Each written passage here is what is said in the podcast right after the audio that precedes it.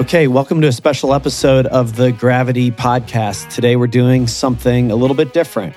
I'm grateful that we've been able to share some incredible journeys over the last few months, but I haven't had a chance to really share my own story yet. So, this coming episode is really the origin of who I am and how I found my purpose and why gravity exists today, and really why this podcast and everything else that we're focused on has come to me and to the world.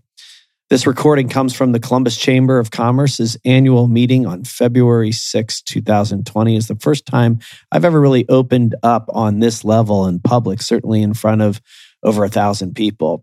I chose to share my story at this event because I felt it was really important for the business community to hear an authentic, vulnerable story filled with challenge and trauma and how we can connect to each other and really that we're all the same.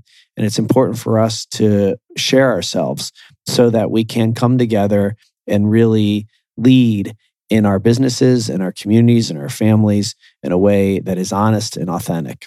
And if you enjoyed this episode, I'd love it if you would share it with a friend.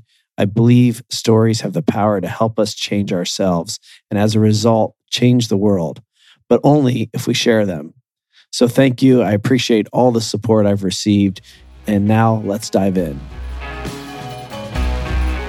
I have to tell you, I've never given this speech before, and I've never spoken to an audience of this size. So I'm a little nervous, but I am honored and I'm humbled to be here today with you to share the stage with Janelle and Dee and have an opportunity to share my story with you.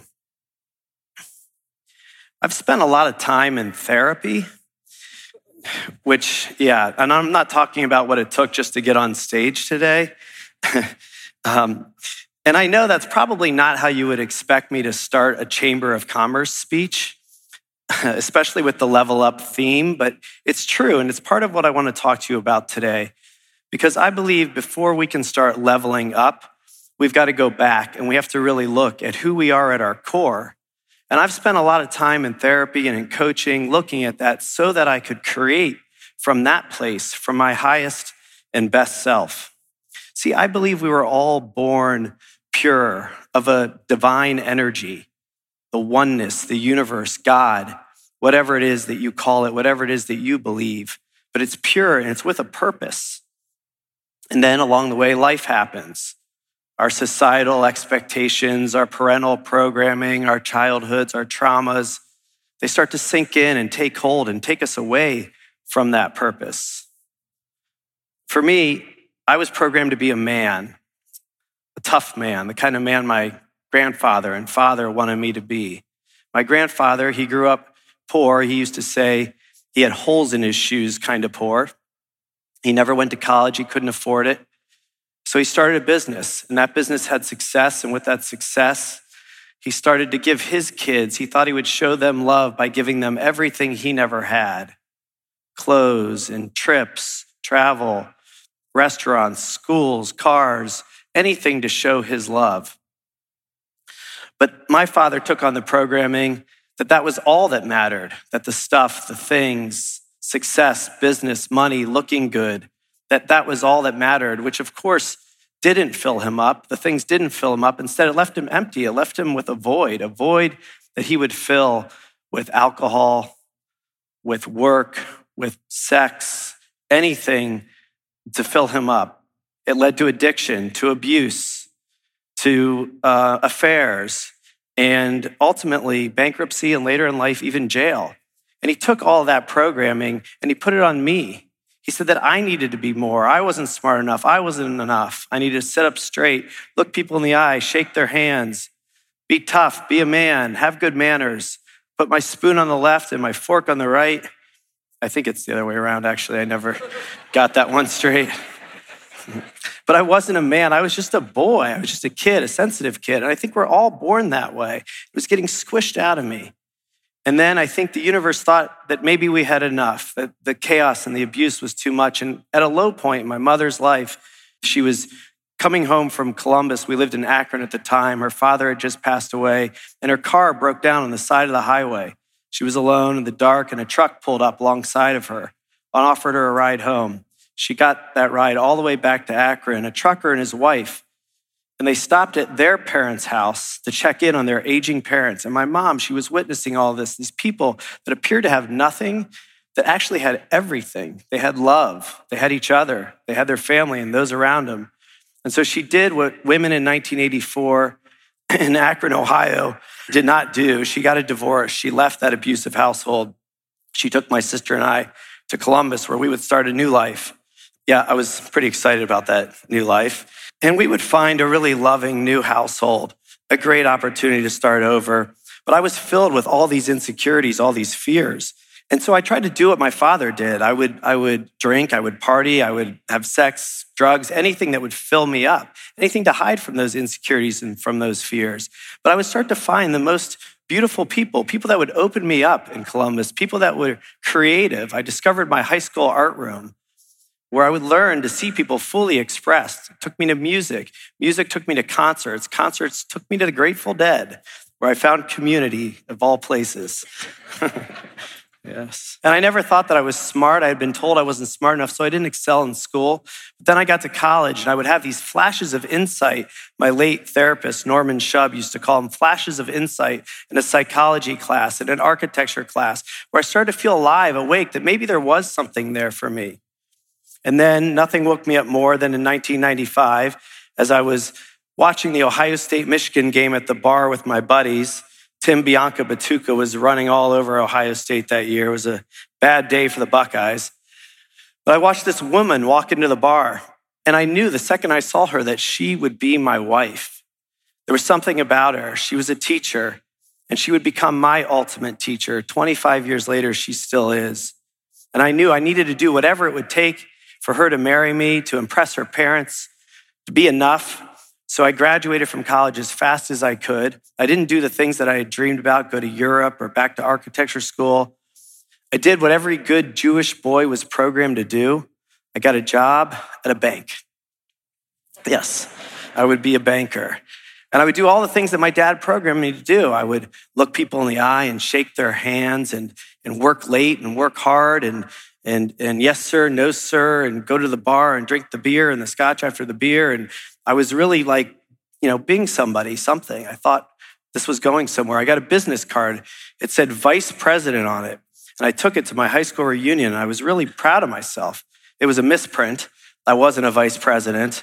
In fact i was a lousy banker and i was afraid that maybe they would find that out. So i ran from that job to a multi-generational family business where I could hide, where maybe they wouldn't find out that I wasn't smart enough.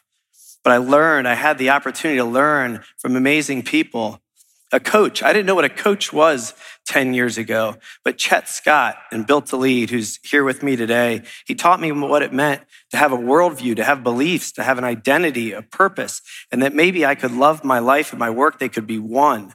And then I went to something called Landmark Forum, my wife and I, where we learned that our stories and our attachments about our childhood, they didn't have to mean as much as we were making them. I wrote these words on this piece of paper, which I carry around with me today, that I could be compassionate and present, courageous, confident, and the author of my own life. And then I went to something called Summit Series, where there were people, thousands of them, that were already authoring their own lives. It was the early days, people from Google, the founders of PayPal, Charity Water. There was yoga, there was meditation. I was at a small dinner with a guy named Gary Vee. Gary Vee, he was screaming at me. I didn't know who he was. He was spitting at me that he was going to own the New York Jets, this 30 something, and it was blowing my mind. So I came home, I started Kaufman Development with the idea that we could build communities that would be beautiful from the inside out, that there would be passion and inspiration everywhere you turned. We went from the suburbs to downtown. We offered people chances to meditate, to learn how to meditate, to own a plot in a community garden. We partnered with people like Matthew Goldstein at Besa to provide thousands of volunteer hours around the community so people could start to love their lives. And then a friend introduced me to something called Independents' Day, a festival in Franklinton. And I walked into Independents' Day. It felt like I was seeing my wife walk into the bar for the first time or being back in that high school art room. I knew, I knew that this would be the place for our next expression, that we would throw it all out. We would start over. We would sell everything. We would go all in on something called gravity. Gravity would be a place where we would honor people's full expression, their well being, their impact. We opened this spring. We've hosted hundreds of events. We started a speaker series just launched a podcast where you can hear full length stories, stories like this, people's journeys, vulnerably, because 10 minutes is not enough to do this, by the way. And all these amazing people joined us. Doug Ulman and his army of cancer warriors at Pelotonia, Kenny Sipes from Roosevelt Coffee, who's fighting human trafficking with every cup of coffee he pours. Artist Lauren Carter Best, who heals by painting and elevating awareness around mental health as she battles her own issues. And gravity is growing. We're going across the street where we're partnering with the city of Columbus and Homeport to tackle affordability, communal living, a social innovation center, more events, more programs, more opportunities for people to connect and to collaborate and to live their best lives. And no longer will people have to walk into therapy offices that make them feel more depressed before they even get started.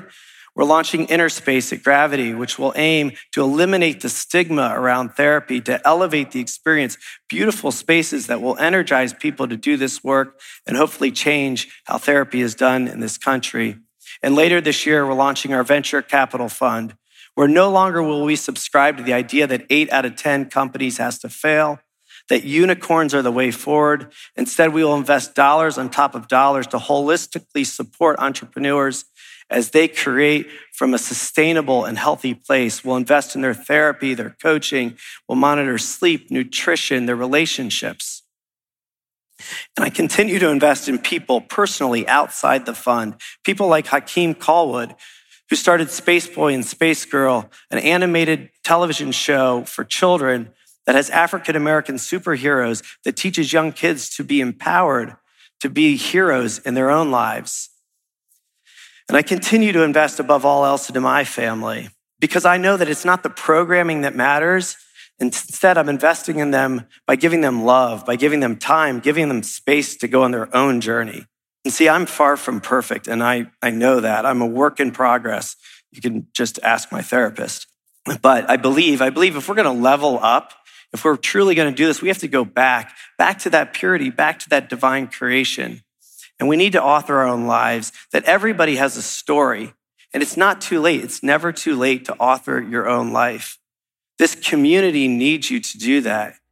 Your families need you. Your businesses need you. And most importantly, you need you.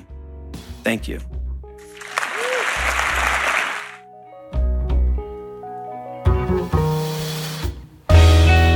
Thank you for listening to the Gravity Podcast.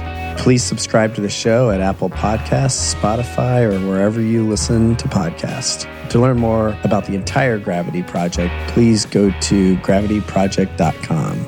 Please check out the podcast on Instagram at the Gravity Podcast.